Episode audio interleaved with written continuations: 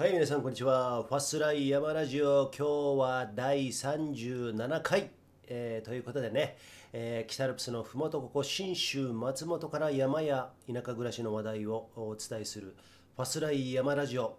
えー37回目ですね。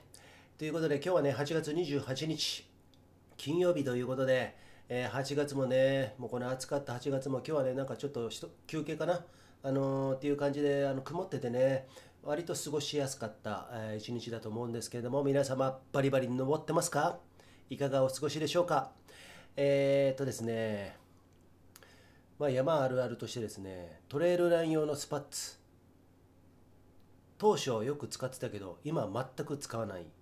むしろなんかやぼったいみたいな、えーそういうのありませんか？なんかスパッツってあのよくあの石ころが入ったりねあの砂が入ったりしないようにあのまあ本当はあの冬山用にあの長いスパッツがねまあ普通にスタンダードっていうか有名なんですけれどもトレイル用でも結構ねそういえば昔あったなーなんつってね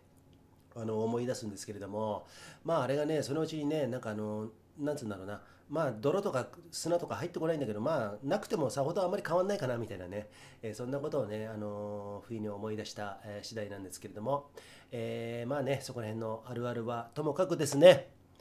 えー今週末ですね、あのーめぼしいところで野沢トレイルフェスってあるんですね、長野県でね、北進の方なんですけれども、本当に、あのーネイチャーシーンとかね、あのー北の北信濃のトレイルフリックスとか、あそこら辺が本当頑張って、あの大会ね、開催するんですね、ウェーブスタートになるんですかね、あの友人、知人、結構ね、出ますよ。本当に、あのーそこぜひともね、あのーなんだろうな、頑張ってほしいですよね、その運営、選手はもちろんなんですけれども、運営がね、よくこぎつけたなということでね、まあ、その運営スタイルによってね、その地元の賛否とかね、いろんなことをね、あののハードルっていうのが下がったり上がったり、いろいろするんですけれども、まあ本当にできてよかったですよね。で、あの結構あの、強豪選手いっぱい来るらしいんでね、まあ、ちょっとしたお祭りといいますかね、えーそんな風になるといいですよね。はい、ということでね、あの今回ですね、今月号、えー8月26日にこん、あのー先日、なんか今日はうまく喋れないっていうのはですね、ちょっとね、ビール飲んだんですね。あのっていうのはですね、私がいつもこの喋る場所で、あの娘がね、なんかなんかいろいろ書いてる、勉強してるんですね。論文書いてるのか何なのか、あのやあのしてるしてましてですね、なかなかあのテーブルを開けてくれないということで、こんなにこんな風に私あのあのが多くなってしまっているところもあるんですけどまあちょっとあのビールのせいにしちゃいますけれども、えーそんな感じでお付き合いください。でランプラストレイルなんですけれどもね、えーボリューム44号ということで 私どももですねもう本当に56年にわたってですねあの折に触れて美しが原特集してもらったり美しが原トレイルランを特集してもらったりですね執筆したりまたあのここら辺のね地元のエリアの採域紹介したりとかいろいろやってるんですけれども今回はですねあの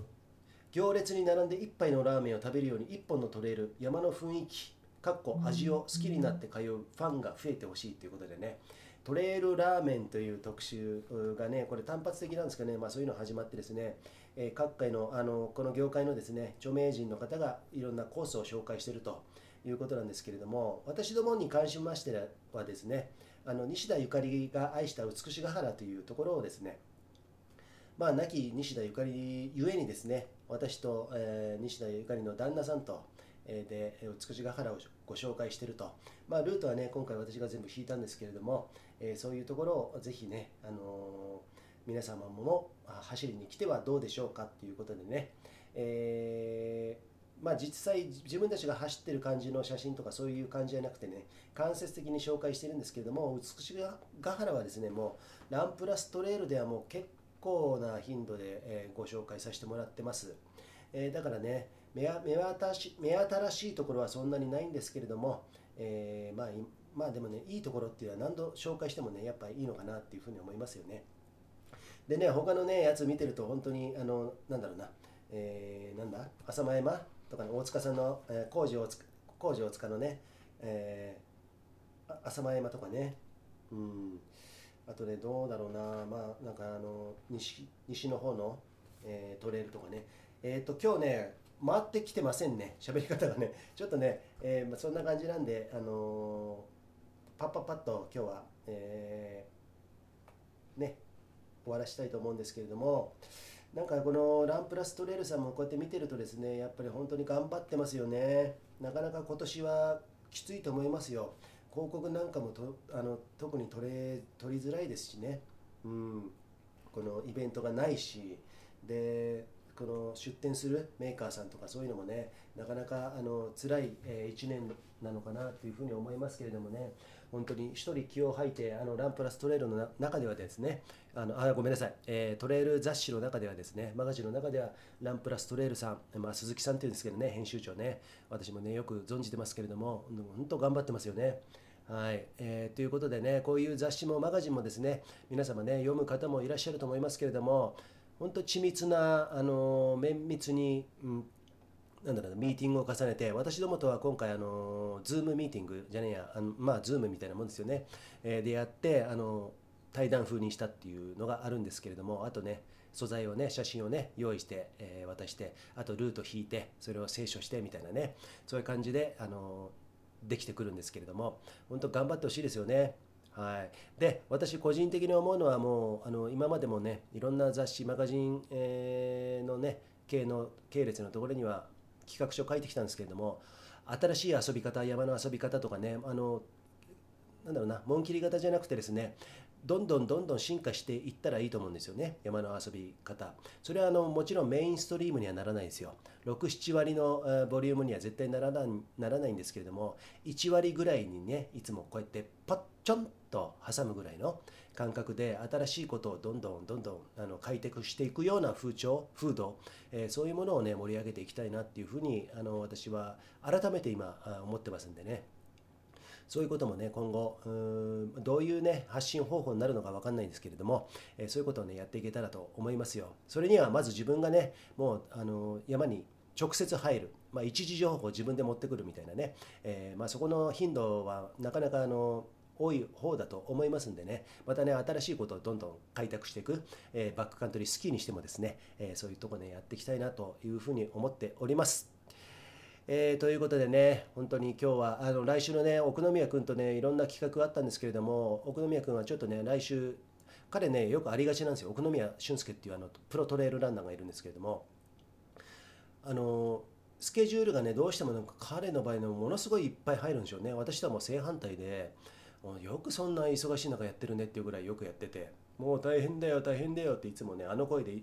つも言ってるんですけれども、えー、なんかねいろんな企画がまたあるらしくてですねそっちの方の試走に付き合ってくれって言われてるんですけれども、えー、同時にですね彼とはねあのいろんな仕事もしてきてでイベントも彼の会社は Fun Trails っていうFun Trail っていうんですけれども Trails か？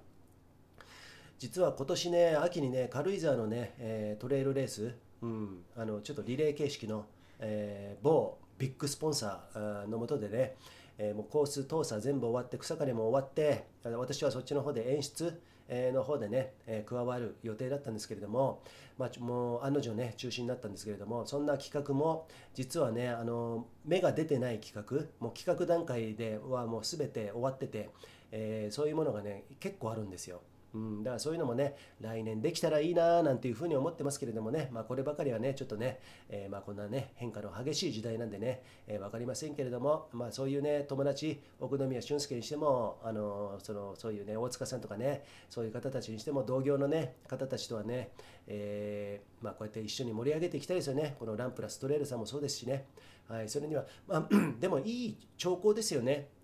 なぜかっていうと、今回、あの、うんそのトレイルラーメン、えー、でいろんなコース紹介されてますけれどもこの中には私と西田ゆかりの旦那さんの西田歩さんで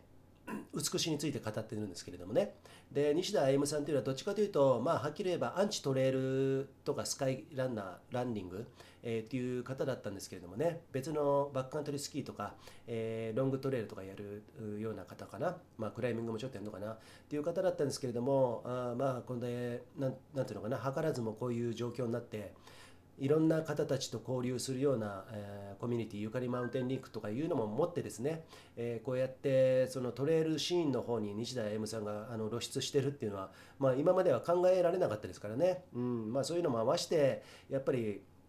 そこはねもうその私も以前からずっと提唱してますけどカテゴリーなんて超えてしまえと、うん、カテゴねノーボーダーっていうことでねそういう風潮ミックスとか言いますけれども、え、そういう風潮に、ちょっとずつなってるのかなと。ただねマガジンを売るにしても、えー、物を売るにしてもですね、えー、やっぱカテゴリーっていうのはねそういう表面的にはあった方がいいのかなと。それがあのお客さんはねあの求めやすいですよね、うん、そういう意味では便宜的にそういうのも必要なのかもしれないけれども基本的に哲学的なものとしてはやっぱりそのカテゴリーとかいらねえなっていうふうに私は思ってますんでそれはもうねあのー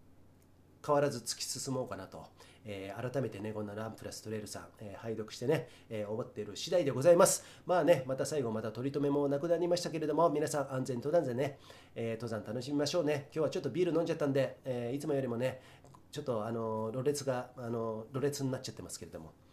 意味わかんないね。はい。ということで、ファスライ、えー、山ラジオ、えー、第37回、これにて終了したいと思います。よかったら、アプリダウンロードしてフォローしてくださいね。いいねボタンもよろしくお願いします。それではまた。